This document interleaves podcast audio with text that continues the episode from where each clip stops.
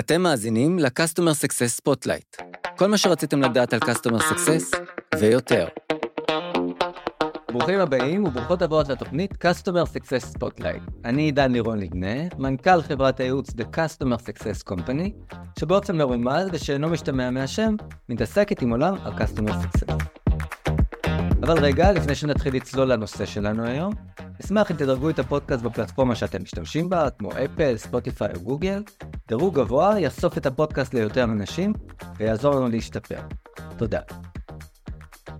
רבות דיברנו בפודקאסט על שילוב Customer Success עם מכירה. למעשה ציינו לא פעם אחת שזאת אחת הדילמות הבולטות בעולם ה-Customer Success. האם סי אס אם צריכים לקחת חלק פעיל בתהליך המכירה? האם זה לא עלול להשפיע על טיב היחסים עם הלקוח? איפה עובר הגבול בין איש מכירות למנהל הצלחה? היום כבר ניתן למצוא יותר ויותר ארגוני סקסס שמשלבים בין השניים ומצליחים למצוא את האיזון המדובר, ואכן נראה שזה הכיוון שרוב החברות הולכות אליו. אבל איך עושים את זה נכון? וזה מביא אותי להציג בפניכם את אילנה יעקובי. היי אילנה, מה העניינים? שלום שלום, תודה רבה, שלומי טוב, שמחה להיות פה. מעולה, אילנה היא וי פי Customer Services בחברת Duo Control, וביחד ננהל שיחה מעניינת וכיפית על שילוב תהליך מכירה בעבודת ה-Customer Success Manager, נבין מה זה אומר Revenue Driven Customer Success, וניתן טיפים חשובים לארגונים בתחילת הדרך בעולם ה-Success, וגם ל-סי אס אם שמוצאים את עצמם מעורבים בתהליך המכירה. אז יאללה, בואו נתחיל. היי אילנה, איזה כיף שאת כאן, מה העניינים? בסדר גמור, תודה רבה על ההזמנה. תודה רבה שהסכמת להצטרף, להקליט ביחד פרק. אז אילנה, לפני שנתחיל, כמיטב המסורת, ספרי לנו קצת על עצמך, מי זאת אילנה, מאיפה את, מה את עושה בימים אלו? בשמחה. אני אתחיל מההתחלה. אני עושה כבר תפקידי ניהול לקוחות ו-Customer Success באזור ה-חמש עשרה שנה, עוד הרבה הרבה לפני שקראו לזה Customer Success Management. התחלתי דרכי המקצועית בתפקיד הראשון שנקרא Client Specialist, גם קראו לזה Client Trainer. הייתי אחראית על ההטמעה ועל האדופשן של הלקוחות עם המוצרים שבעצם אנשי המכירות היו מוכרים. באותו תפקיד הייתי בעצם העיניים והאוזניים של איש המכירות, כי הייתי אוספת את הפידבק מתוך היוזרים, ומעבירה את זה הלאה למה שנקרא אז Account Management וה-Sales Engineer. משם התגלגלתי בעצם לתפקידים שהם יותר מכירתיים, יותר לתפקידי Sales ותפקידי Account Management. בתפקידים האלה כבר הייתי ממש אחראית על הפדיון, או מה שאנחנו קוראים לו בתעשייה ה-revenue, מתיק לקוחות קיים. הייתי אחראית על המשא ומתן, על כל האלמנט המסחרי, בהתקשרויות, כל האלמנט המשפטי, ובתפקיד הראשון הזה בעצם פעם ראשונה נמדדתי על כמה כסף אני מביאה מתוך תיק הלקוחות הקיים שלי, מה שהיום אנחנו קוראים לו בתפקיד של ה-Customer Success Manager, אן אר אר. Uh, בשבע שנים האחרונות אני בעצם עושה את תפקיד ה-Customer Success הקלאסי עם האדג' הזה של המכירות. Uh, הייתה לי את הזכות לעבוד גם בחברות uh, Corporate America הגדולות, שלפעמים גם ידועות לשמצה, uh, וגם בסטארט-אפים קטנים, uh, וליוויתי אותם בכל מיני שלבים שונים של הגדילה שלהם. Uh, בימים אלה אני כבר בעצם מתחילה את השנה השלישית שלי, uh, אני מנהלת את כל מערך הפוסט-סל, שזה בעצם אומר ה-Customer Success Management, Technical Account Management וה-Support, בחברת דו קונטרול, זה סטארט-אפ צעיר, בין רבע לארבע, בעולמות הסייבר סקיוריטי. מהמם, יש לך ניסיון עשיר, גם בקסטומר סקסס, גם במכירות, וזה בדיוק הסיבה שאנחנו מדברים אה, היום. אז נתחיל דווקא מהסוף. מה ההגדרה שלך ל-Revenue Driven Customer Success? אז, אז ההגדרה היא מאוד מאוד פשוטה. אה, המורכבות היא דווקא ביישום. אה, מחלקת Customer Success Management, שהיא בעצם Revenue Driven, זו מחלקה שנמדדת, מחזיקה ומדווחת שתי מטריקות עיקריות. ג'י אר אר ו-אן אר אר, ואני גם אסביר תכף מה באמת ההבדלים בין שתי המטריקות האלה. Okay. זה בעצם אומר שמעבר למה שאנחנו יודעים שה-Customer Success Manager הקלאסי עושה, שזה להראות value כל הזמן, ולוודא שיש לנו את ה-value acknowledgement, כלומר שהלקוח חותם, כן, אני רואה את הערך שתרמת לי, שזה תמיד היה ותמיד יהיה האלף בית של התפקיד. ה-edge פה, לא רוצה להגיד העקיצה, אבל הקריצה פה בתפקיד של ה-Revenue Driven Customer Success Manager, הוא שאנחנו גם נהיה אלה שנשלח להם את החשבונית בסוף, ללקוח. כלומר, עשיתי איתך שנה מצוינת, עשיתי איתך א' ב' ג', אתה מוודא שאתה מקבל את האלף ב' ג' הזה, בוא תשלם לי יותר השנה. וזה אה, משהו שאנחנו באופן מסורתי לא רואים ש-Customer Success Managers עושים, אלא מה שאנחנו רואים זה שבעצם ה-Customer Success Manager עושה עבודה מצוינת מבחינת האדפטציה והטריינינג של הלקוחות לאורך השנה, כשמגיע הריבון האחרון לפני החידוש, אנחנו נראה אותו בעצם מעביר את החידוש לאיש המחירות או לאקאונט מנג'ר. ופה בדיוק מגיע ההבדל, שאנחנו נהיה אלה שגם נעשה את כל הלייף סייקל של הלקוח לאורך השנה, וגם נדאג שהחידוש מגיע בסוף השנה. נכון, באמת Customer Success Manager זה מסורתי, כמו שאת אומרת, אולי זה לא יהיה ככה בעתיד, אבל Customer Success Manager מסורתי באמת לא נוגעים בכסף ישירות. הם נמדדים אולי על רבניו, אבל הם באמת לא נוגעים ב, ב, בדולרים, אפשר להגיד ככה בצורה ישירה, לא עושים את ההסכם, לא שולחים את החשבונית, ואנחנו בהחלט רואים, כמו שאת אומרת, את ההתחלה, את השיפט הזה, ש-Customer Success יותר מאוד מעורבים, יש שאוהבו את זה יותר, יש שאוהבו את זה פחות, אנחנו נדבר על זה עוד בהמשך הפרק, אבל, אבל אין ספק שזה, שזה האבולוציה, או השינוי שקורה בעולם ה-Customer Success. אני רואה את זה כבר עכשיו, אפילו בהרבה מאוד משרות שמחפשים ב-Customer Success. אז על מה מודדים Customer Success שמשלב תהליכי מחירה? איך גורמים לו לא, לא להפוך להיות איש מחירות? כי זה באמת סכנה, בין אחת הסכנות הכי גדול, הסכנות, ובאחרות הכי גדולות בעניין הזה? נכון. אז כפי שאמרתי, יש לנו בעצם שתי מטריקות עיקריות, ה-Gross Revenue Retention, מה שאנחנו קוראים לו ג'י אר אר, וה-Net Revenue Retention, זה ה-אן אר אר. אז אני אסביר רגע ממש בקצרה מה ההבדלים ביניהם ומה החשיבות ומה גם הסטנדרט בתעשיית ה-בי טו בי בסאס. אז um, ג'י אר אר זה בעצם מטריקה מאוד פשוטה ששואלת אם ברבעון אחד של השנה יש לי מיליון דולר שמתחדש מתיק לקוחות קיים, כמה מתוך המיליון דולר האלה שהתחדשו לי הצלחתי להביא בחזרה הביתה לארגון בסוף הרבעון. כלומר, אם יש לי שוב מיליון דולר והצלחתי לסגור את התיק הזה ב-שמונה מאות וחמישים מיליון דולר, אני ב-שמונים וחמישה אחוז gross retention. שמונים וחמישה אחוז זה גם הסטנדרט בתעשייה ל-ג'י אר אר. לשם אנחנו שואפים להגיע. Okay. ה-ג'י אר אר זו מטריקה שלוקחת בחשבון רק את ה-churn, בעצם את הביטולים שהיו לנו מתיק לקוחות קיים. לעומתה, ה-אן אר אר, שזו מטריקה שאפילו, הייתי אומרת שאפילו עוד יותר חשובה, ואני גם אסביר למה, זו מטריקה שלוקחת בחשבון כמה revenue היה אמור להתחדש לי בתחילת הרבעון, נמשיך עם הדוגמה של המיליון דולר, וכמה בסופו של דבר מתוך התיק המחירות הזה הצלחתי לסגור, בהינתן או בהוספת האפסלים שעשיתי עם התיק לקוחות הקיים. למשל, אם היה לי תיק של מיליון דולר וסגרתי את התיק הזה, במיליון ומאה אלף דולר, ה-ג'י אר אר שלי הוא מאה ועשרה אחוזים. מה ההבדל המאוד מאוד קטן בין שתי המטריקות האלה, ולמה זה כל כך חשוב? שה-אן אר אר לוקחת בחשבון גם את האפסלים, או את הקרוסלים שעשיתי עם אותו תיק לקוחות. יכול להיות בהחלט מצב שה-ג'י אר אר הוא נמוך מ-שמונים וחמש, הוא נמוך מ-מאה, וה-אן אר אר הוא גבוה, כי בעצם מה שקרה, איבדתי כסף מלקוחות משלמים קיימים, אבל הגדלתי את זה בעצם מהלקוחות האחרים שלי שקיימים אצלי.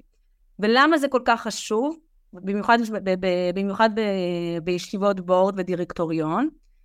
השאלה שה-אן אר אר עונה עליה זה בעצם האם ארגון יכול להתקיים אך ורק מהלקוחות המשלמים שלו. האם, האם הלקוחות המשלמים של הארגון יכולים לצמוח אה, עם הארגון הזה, בהנחה שאין בכלל מחירות.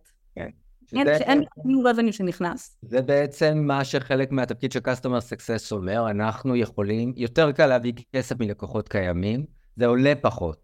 עכשיו פי שש פחות, אני לא זוכר את המספרים, זה עולה פחות להביא כסף מלקוחות חדשים, מלאשר להביא לקוחות קיימים, ולכן באמת, אם יש את התפקיד הזה של Customer Success, והוא יכול לעזור בלהביא כסף יותר בקלות, צריכים להשתמש בו, ואין ספק שהוא צריך להימדד על זה. ומצד אומר, הוא באמת צריך גם להימדד על זה שכסף לא בורח מהחברה. מישהו צריך לגרום למנוע attrition או churn, שקוראים לזה. הוא קורא לרוב בתהליכי חידוש, לאו דווקא, לא רק בתהליכי חידוש, אבל גם בתהליכי חידוש. זה כמובן, אני חושב ששני ה-קי פי אי'ים האלה, בנוסף ל-קי פי אי'ים הרגילים של הקיימים של Customer Success, של adoption ו-usage וכו'. נכון? נכון, נכון מאוד. אנחנו גם נמדדים על זה. אבל הצוות שלי מדווח על ג'י אר אר ו-אן אר אר, ואלה המטריקות שעוברות גם לישיבות בורד. ג'י אר אר וה-אן אר אר זה המטריקה השנייה והשלישית שעוברות אחרי המטריקה הראשונה, וזה בעצם כמה הארגון גדל מלקוחות חדשים, מפרוספקטים שעברו להיות לקוחות קיימים. שני ה-קיי פי איי האלה בעצם שמאוד חשובים, יושבים על ארגון ה-Customer Success. נכון מאוד, נכון. מהבק. אז אנחנו מדברים על הרבה אסטרטגיה בפודקאסט הזה, ועל כמה חשוב לבנות אסטרטגיה נכונה, זה כמובן גם חשוב במקרה הזה. מה האסטרטגיה המרכזית ליישום גישת Revenue Driven Customer Success? כן, אני רק אגיד שהסטנדרט בתעשייה, אמרתי, ל-ג'י אר אר זה שמונים וחמש, ול-אן אר אר זה מאה אחוז. לשם אנחנו שואפים להגיע. בשביל שאנחנו נצליח לבנות את ה... בשביל שאנחנו נצליח לבנות את האסטרטגיה הנכונה, לבניית ארגון כזה שהוא Revenue Driven, זה קודם כל צריכה להיות החלטה ברמת הארגון, ברמת הפונקציה של ה-ג'י טי אם וה-Revenue. כלומר, קודם כל אני וה-וי פי Sales לוחצים ידיים על מה הגבולות גזרה שלי ומה הגבולות גזרה שלו. אני אחראית להביא כסף מלקוחות קיימים. ה-וי פי Sales אחראי להביא כסף מפרוספקטים. ואין פה את הבלבול הזה. כלומר, אפסלים וקרוסלים זה האחריות של Customer Success, אנחנו צריכים להשתמש במינוחים האלה, ו-New Product, New... New Net Revenue, או New Revenue, זה מגיע אך ורק מהסלס, הוא מדווח על זה. מעולה. אוקיי, אז הגדרת גבולות גזרה. מאוד מאוד ברורה, וזה גם חייב להיות משהו ממש מההנהלה הבכירה, כלומר, שזה יהיה ברור, כשיש נגיד למשל ליין אייטם חדש, שיהיה מאוד מאוד ברור מי, מי, מי מוסיף את הליין האייטם הזה ללקוח קיים ול, ולפרוספקט. וזה לא כזה ברור ברוב הארגונים, כאילו זה, זה תמיד נשתת טוב בשיחה. תמיד יש איזו דריכה לבעונות האצבעות של זה, עד, ש, עד שברור, עד שמצליחים לסדר את הגבולות בצורה ברורה. וגם זה נכון, כמו כל דבר. בדבר. אז אוקיי. כל בדם. אז אמרנו, צריך להגדיר uh, גבולות גזרה מדויקים בין ה-וי פי Sales ל-Customer Success. אוקיי, מה עוד? הדבר השני זה אנחנו צריכים לבנות מודל תגמול, נכון? ל-Revenue Driven Customer Success Managers. וכשאני אומרת מודל תגמול, זה בעצם ה-Commission Plan. ה-Commission Plan של Revenue Driven Customer Success Managers אמורה לתמוך בזה שהם הולכים ומחפשים כל אקסטרה דולר נוסף מתיק לקוחות קיים. אני לא יכולה לצפות בתור לידרית של Customer Success Revenue Driven, שהם פשוט ילכו ויגדילו לי את התיק. אני מתגמנת אותם על זה. התגמול, גם סביב התגמול יש, יש איזשהו, יש איזושהי, נגיד, הסתייגות, צריך לדעת איך לבנות את זה נכון, אבל אנחנו חייבים לדעת לתגמל אותם על זה, ויש לא מעט ארגונים שלא אוהבים לתגמל על אפסלים וקרוסלים למחלקות של Customer Success Manager. זה מתקשר לנקודה הראשונה, שזו חייבת להיות החלטת ברמת הארגון. אני משער שיש גם אתגר עם הדבר הזה, מתי זה, איך, איך מתגמלים ברמה כזאת שלא הופכים להיות אנשי מכירות פרופר וכולי, אבל אנחנו נדבר על זה בהמשך הפרק. אוקיי, ומה עוד מבחינת אה, אה, נקודה חשובה באסטרטגיה? ברגע שהבנו ברמת הארגון שאנחנו רוצים שהמחלקה הזאת תחזיק רבניו, בחרנו את הדרך הנכונה לתגמל אותם, עכשיו אנחנו מגיעים לאתגר הכי משמעותי, וזה בעצם נקבל החלטה מודעת על פרופיל האנשים שאנחנו נחפש לארגון הזה. יש איזושהי ציפייה בשוק שעדיין קיימת, שאנשי ה-Customer Success הם גם מספיק טכניים, הם גם יודעים לדבר כסף עם לקוחות, הם גם יודעים לעשות adoption, הם גם יודעים לעשות trouble shooting, וזה לא המצב. וגם יוצרים מערכות יחסים, והם הכל והכל והכל. וגם כמובן מביאים גם case studies ולוגויים ווידאו, אז אנחנו עושים הכל. כשאנחנו, בעצם כשאנחנו מסתכלים על, על המועמדים, או אם אני מסתכלת עכשיו על, על, על, על מה שהשוק מציע לי מבחינת ה-Customer Success Manager, אני אראה שיש לרוב המועמדים נטייה או להיות יותר מכירתיים, או להיות יותר טכניים. כשאני מחפשת לצוות שלי, Revenue Driven Customer Success Manager, אני מקבלת החלטה מודעת, לכך שסביר להניח זה יבוא לי על חשבון רמת הטכניות שלו. וזו החלטה שאנחנו צריכים לקבל אותה ברמת הפרופיל שאנחנו מגייסים. זה לא נכון יהיה לצפות שגם אותו בן אדם יהיה סופר טכני וסופר מחירתי. וכשקיבלנו החלטה כזו שאנחנו מחפשים אותם יותר מחירתיים, צריך לחשוב ברמת הארגון וברמה האסטרטגית, איך אנחנו מחפרים על הפערים הטכניים של בוודאות יופיעו ויהיו. כן, זו נקודה מאוד חשובה, באמת, יש הרבה מאוד חברות, בטח בשוק הנוכחי, שרוצות להשיג את הכל, ולא, ולא מתפשרות על מה שהן רוצות להשיג, הכל והכל והכל. אבל uh, ברור שיש דברים שהם soft skills שלוקח הרבה שנים ללמוד אותם, או דברים שדורשים הרבה מאוד ניסיון ולמידה, ויש דברים לרוב טכניים, דרך כלל שאפשר ללמד אותם. אז צריך באיזשהו מקום, ואני מסכים, צריך באיזשהו מקום להתפשר, ובאיזון הזה שאתם עושים זה נשמע מאוד הגיוני. אני לא מתפשרת על הסופט סקיל, אנחנו מתפשרים על הסופט סקיל, אנחנו מתפשרים על הדברים הטכניים שניתן ללמד אותם, וניתן, ייקח זמן, אבל ניתן ללמד אותם. ובסופו של דבר, אף אחד לא נולד עם הידע של דו קונטרול, אף אחד לא נולד עם הידע של הטכני באותו מוצר שהוא עובד. צריך ללמד אותו בכל מקרה. דרך אגב, בהרבה מאוד מקרים, החברות מגייסות, בגלל שרוצות, מחפשות אנשים עם ידע טכני, מחפשות, מושעות, יוצרות את הגיוס בתוך הארגון עצמו. את מכירה את, ה, את, את מכירה את החומר, מכירה את, ה, את הנושא, ויכול להיות שיש לך נטייה ל-customer success, או יש מחירות, אז אתה, או למחירות, אז אתה, אז קל למשוך אותם מתוך הארגון. אין ספק שזה תפקיד מצוין לצמוח מתוך הארגון, אלא, זה מה שרציתי. זה, זה חד לחד. במשפט הארוך, הארוך שלי. אוקיי, ויש עוד משהו, עוד איזה זווית מסוימת שאת רוצה לחסות? כן, אני רוצה לחסות דווקא מהזווית של מנהל המחלקה, או של הלידר שבעצם בונה עכשיו את ה-Revenue Driven Customer Success Manager. אחת, ה... אחת הבעיות שלנו בעולמות ה-Customer Success זה שאנחנו נחשבים כ-Cost Center. אנחנו לא נחשבים בעיני Finance או בעיני ההנהלה כ-Revenue Center, או, כ... או, כ... או כמחלקה שמביאה עוד כסף.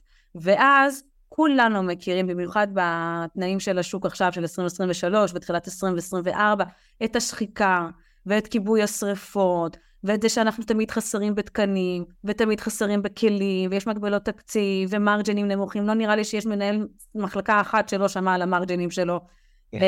ארגון Customer Success Manager מחזיק פדיון, מחזיק כסף, ואומרים לי, אילנה, אין לנו, אין לנו תקציב. אז אני באה ואני יכולה לבוא ולהגיד, תקשיבו, זה כמה כסף הכנסתי ברבעון האחרון. אל תחשבו על כמה אני עולה. תחשבו כמה כסף אני מכניסה.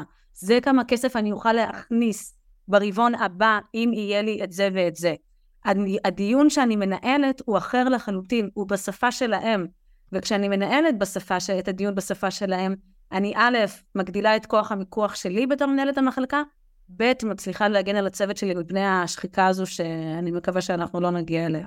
את קוראת לזה שחיקה, אבל נקודה מאוד, מאוד נכונה, שהיום אין מה לעשות, במיוחד במשבר שעובר על שוק ההייטק, אם את לא קשורה ישירות לכסף או לרבניו, סביר להניח שתקוצצי ראשונה, וזה מה שקורה בהרבה מאוד ארגונים, Customer Success, לא משנה, כשברור מהערך ש-Customer Success מביא, אם הוא לא קשור לכסף וצריך לקצץ, סביר להניח שהוא ילך ביחד עם עוד אנשי שירות אחרים, ולכן זה מאוד חשוב, העניין הזה שיש כסף שמשוייך לכל ראש, כמה שזה נשמע דיון קצת שחור ומגיע ואפל, ברגע שאנחנו יודעים להגיד שעידן הביא ככה וככה דולרים, או עידן מביא ככה דולרים, או אם עידן ילך, יעלמו ככה וככה דולרים מהארגון, יכול למנוע ולהגן עליו מפני פיטורים, שזה מאוד חשוב בעידן הזה, אין חל של ספק.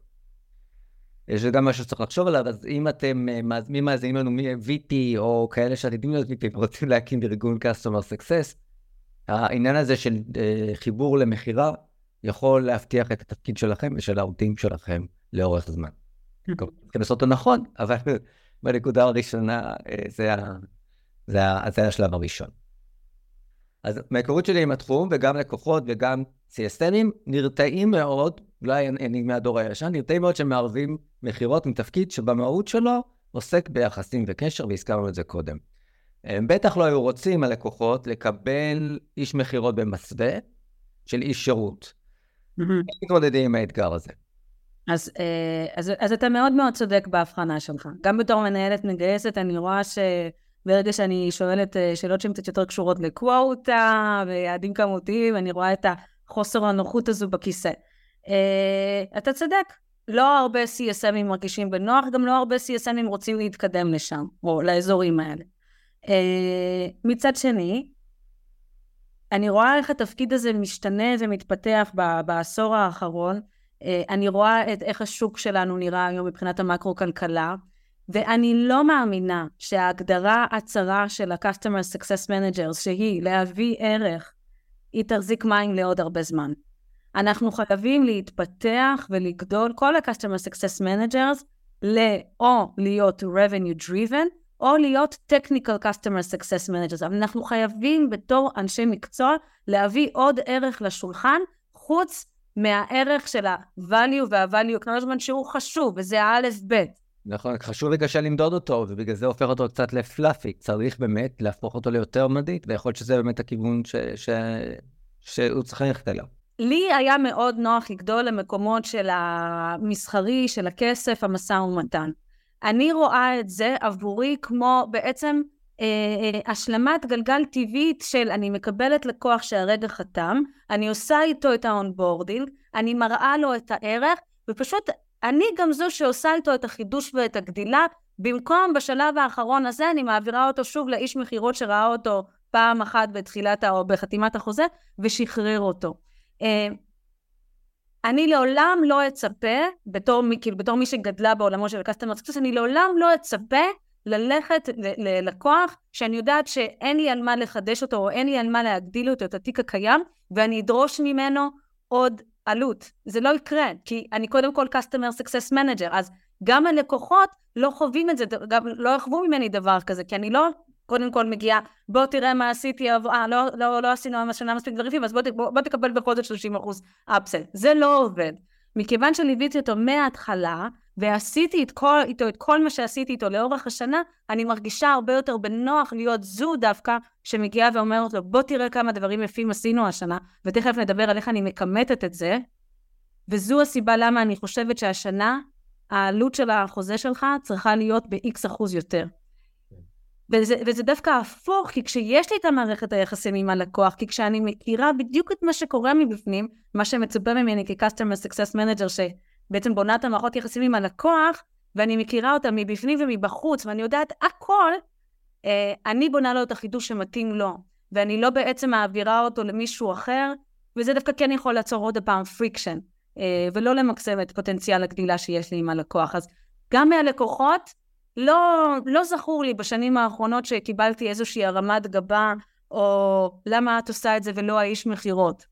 כן, זה נעשה בצורה כנראה מאוד טבעית, מהמעבר הזה בין הקשר והמחירה, שהוא גם כנראה, תהליך המחירה לא מתבצע בצורה מאוד בוטה, הוא חלק מתהליך, הוא חלק מהלייף סייקל של הלקוח. ודרך אגב, אני אומר לסים, גם אם אנחנו לא אוהבים את הטייטל הזה של להתעסק במחירות, בתור Customer Success Manager, אין ספק שאנחנו קשורים לתהליך המחירה. הוא חלק מתהליך המחירה. הקשר שלנו, ועוצמת הקשר שלנו נמדדת, מתורגמת בהרבה מאוד מקרים ל-revenue, אם אנחנו רוצים או לא רוצים. לקוח, היו לי היו מקרים בתור Customer Success Manager, שהלקוח היה מתקשר אליי כדי לרכוש דרכי משהו, לא היה מתקשר אליי שם מחירות, כי הוא מרגיש בנוח. אז נכון שאני לא הייתי חותם על הצ'ק, ולא הייתי מקבל אולי את ה-compensation שהלוואי שהייתי מקבל בתור מחירות, אבל זה נעשה דרכי, זה נעשה בצורה חלקה. אז אנחנו בפועל כן אנשי מחירות, הרבה פעמים אנחנו מפחדים רק מהטייטל שמצמידים לנו.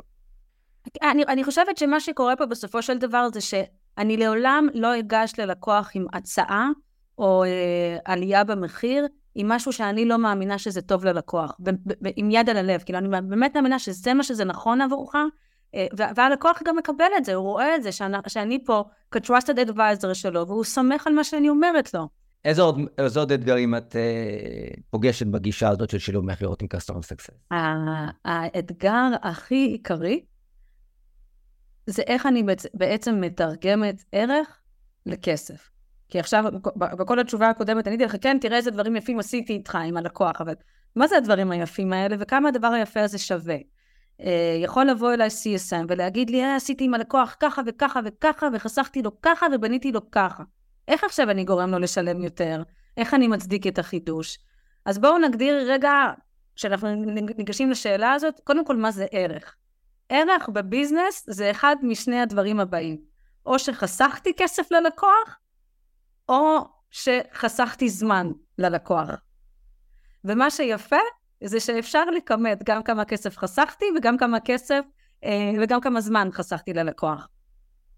בשביל להתמודד עם האתגר הזה, אני מזמינה כל ארגון סי אס אם בעצם לבנות לעצמו מודל שנקרא Quantified אר או איי. וזה בעצם מודל שבו אנחנו מקמטים את הערך שהענקתי ללקוח כל השנה, ואני קושרת לו בעצם סימנים של דולרים. את המודל הזה אני מקמטת אותו באמצעות הדאטה של הלקוח, מהנתונים שלו, ומפה כשאני מגיעה לחידוש עם מודל שאני כמעטתי לו אותו, ואני אומרת, לקוח יקר, השווי החוזה המקורי שלנו היה עשרת אלפים דולר, אבל השנה חסכתי לך ארבע מאות שעות של עבודה ידנית, שזה שווה ל-X דולרים, וחסכתי לך Y דולרים מכלים אחרים, אני כבר מדברת איתו בשפה שלו. וכשיישם מגיע לשיחת חידוש עם לקוח מגובה ב-Quantified אר או איי הזה, זה עוזר לעשות ללקוח שני דברים. א', זה עוזר ללקוח להצדיק את החידוש של הכלי פנימית, מול הפייננס שלו, בעצם אני עושה enablement ללקוח שלי. ב', זה עוזר לצוות שלי לסגור עסקה בשווי גבוה יותר לשנה הבאה. ג', אני אגיד גם שזה עוזר בעוד משהו ללקוח, זה מראה בעצם את הלקוח שלי, את ה-user, את ה-champion שלי, בצורה מאוד טובה פנימית, כי בעצם זה משהו שה-user שלי מתגאה בו בעבודה שהוא עשה, בכלי מסוים שלו. בעצם אני יכולה להגיד לך בשפתם, אני מרימה לו פנימית, ואני עוזרת לו להצטער יותר טוב בפני ההנהלה שלו. לכל ארגון יהיה מודל אר או איי אחר, אנחנו בונים אותו ביחד עם אנשי הרב-אופס ואנשי המחירות, אגב גם אנשי המחירות יש להם מודל אר או איי כזה משל עצמם, הם יותר עושים על הפוטנציאל אר או איי, על בוא תראה כמה כסף תחסוך איתי או תרוויח איתי אם תסגור איתי, אני עושה את המודל הזה כבר על מה שבפועל קרה במשך השנה האחרונה. הבנתי. אוקיי, מעולה. נשמע שתרגום של ערך לכסף זה משהו שקל להסביר, יחסית ללקוחות. תראה, כשאתה מגיע להם עם מצגת יפה, מעוצבת כזו, זה מה שעשינו, ככה כמעט אתה לא יכול להתווכח עם זה, אנחנו כמעט ולא שומעים objections, כאילו... זה גם הרי את החשיבות באיסוף דאטה לאורך כל התהליך, ולא להשתמש בהנחות או דברים שהם פלאפים, או דברים שהם לא כמותיים, ולא מתורגמים ל... להרחיב מספרים, כמה שזה מקן על העבודה של ה-Customer Success, זה של הארגון, ובטח מצדיק את התפקיד. ללא צל של ספק. איזה עוד אתגר את מכירה?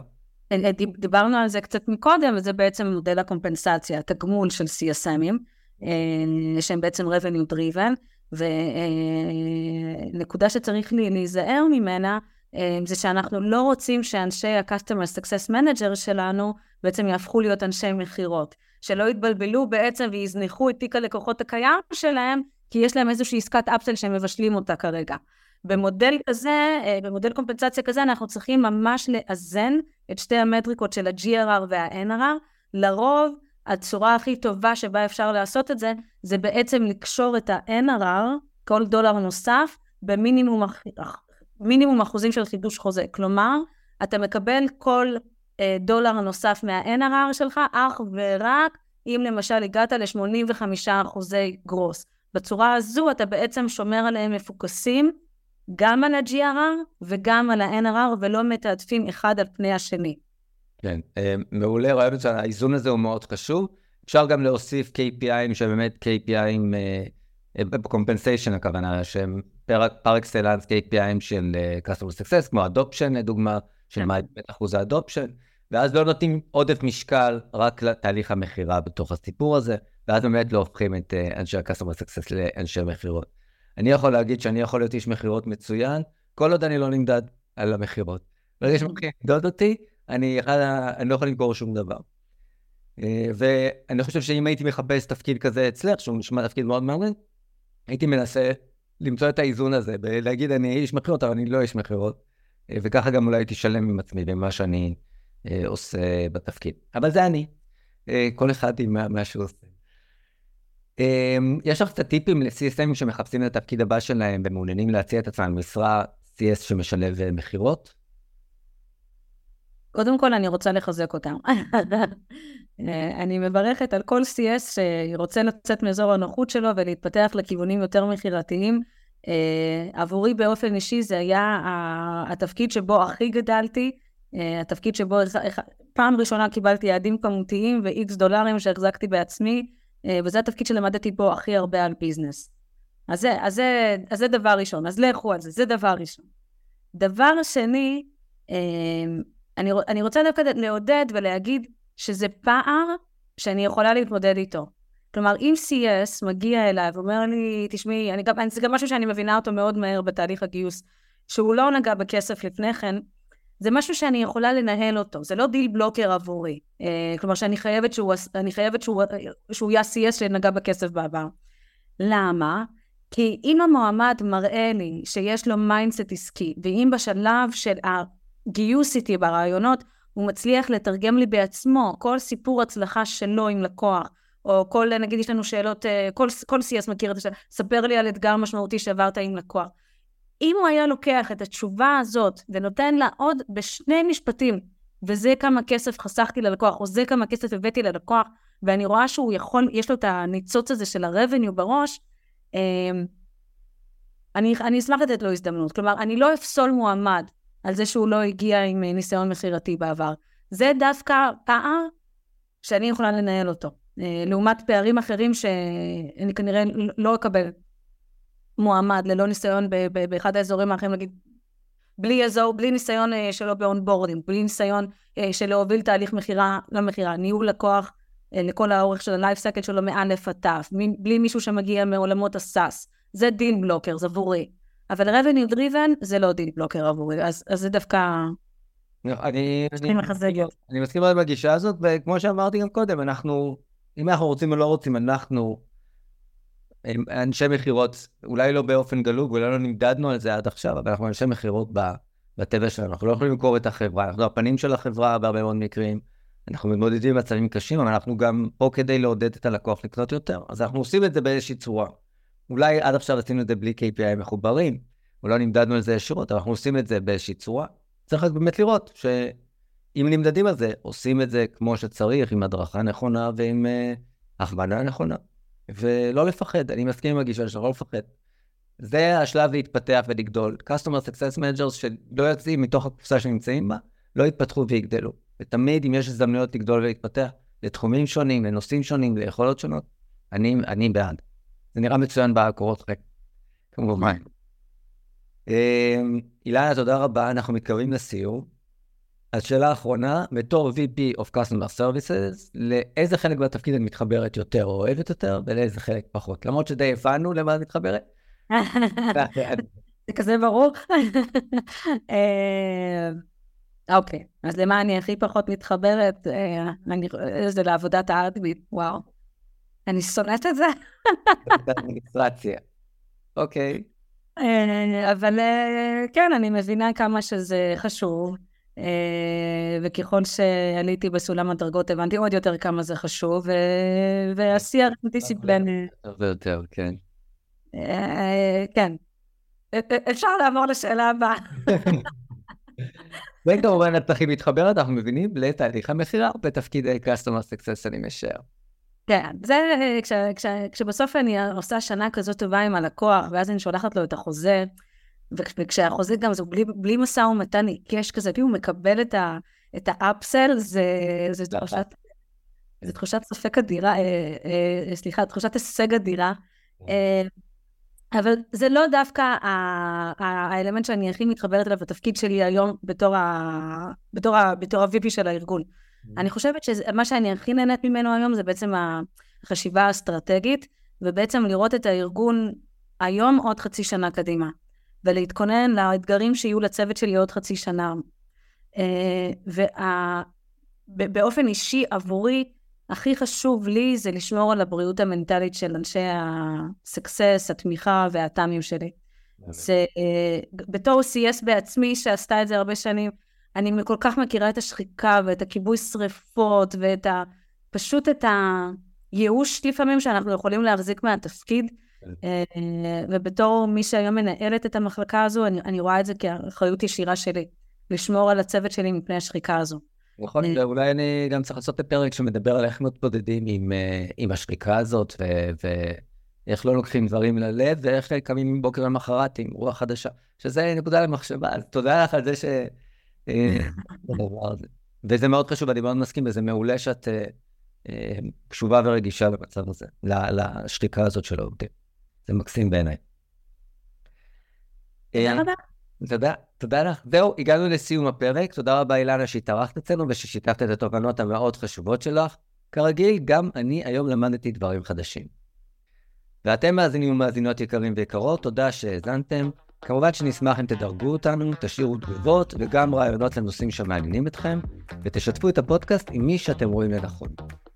ניפגש בפרק הבא בפודקאסט Customer Success Spotlight, הפודקאסט שמדבר על כל מה שרציתם לדעת על Customer Success ויותר. להתראות!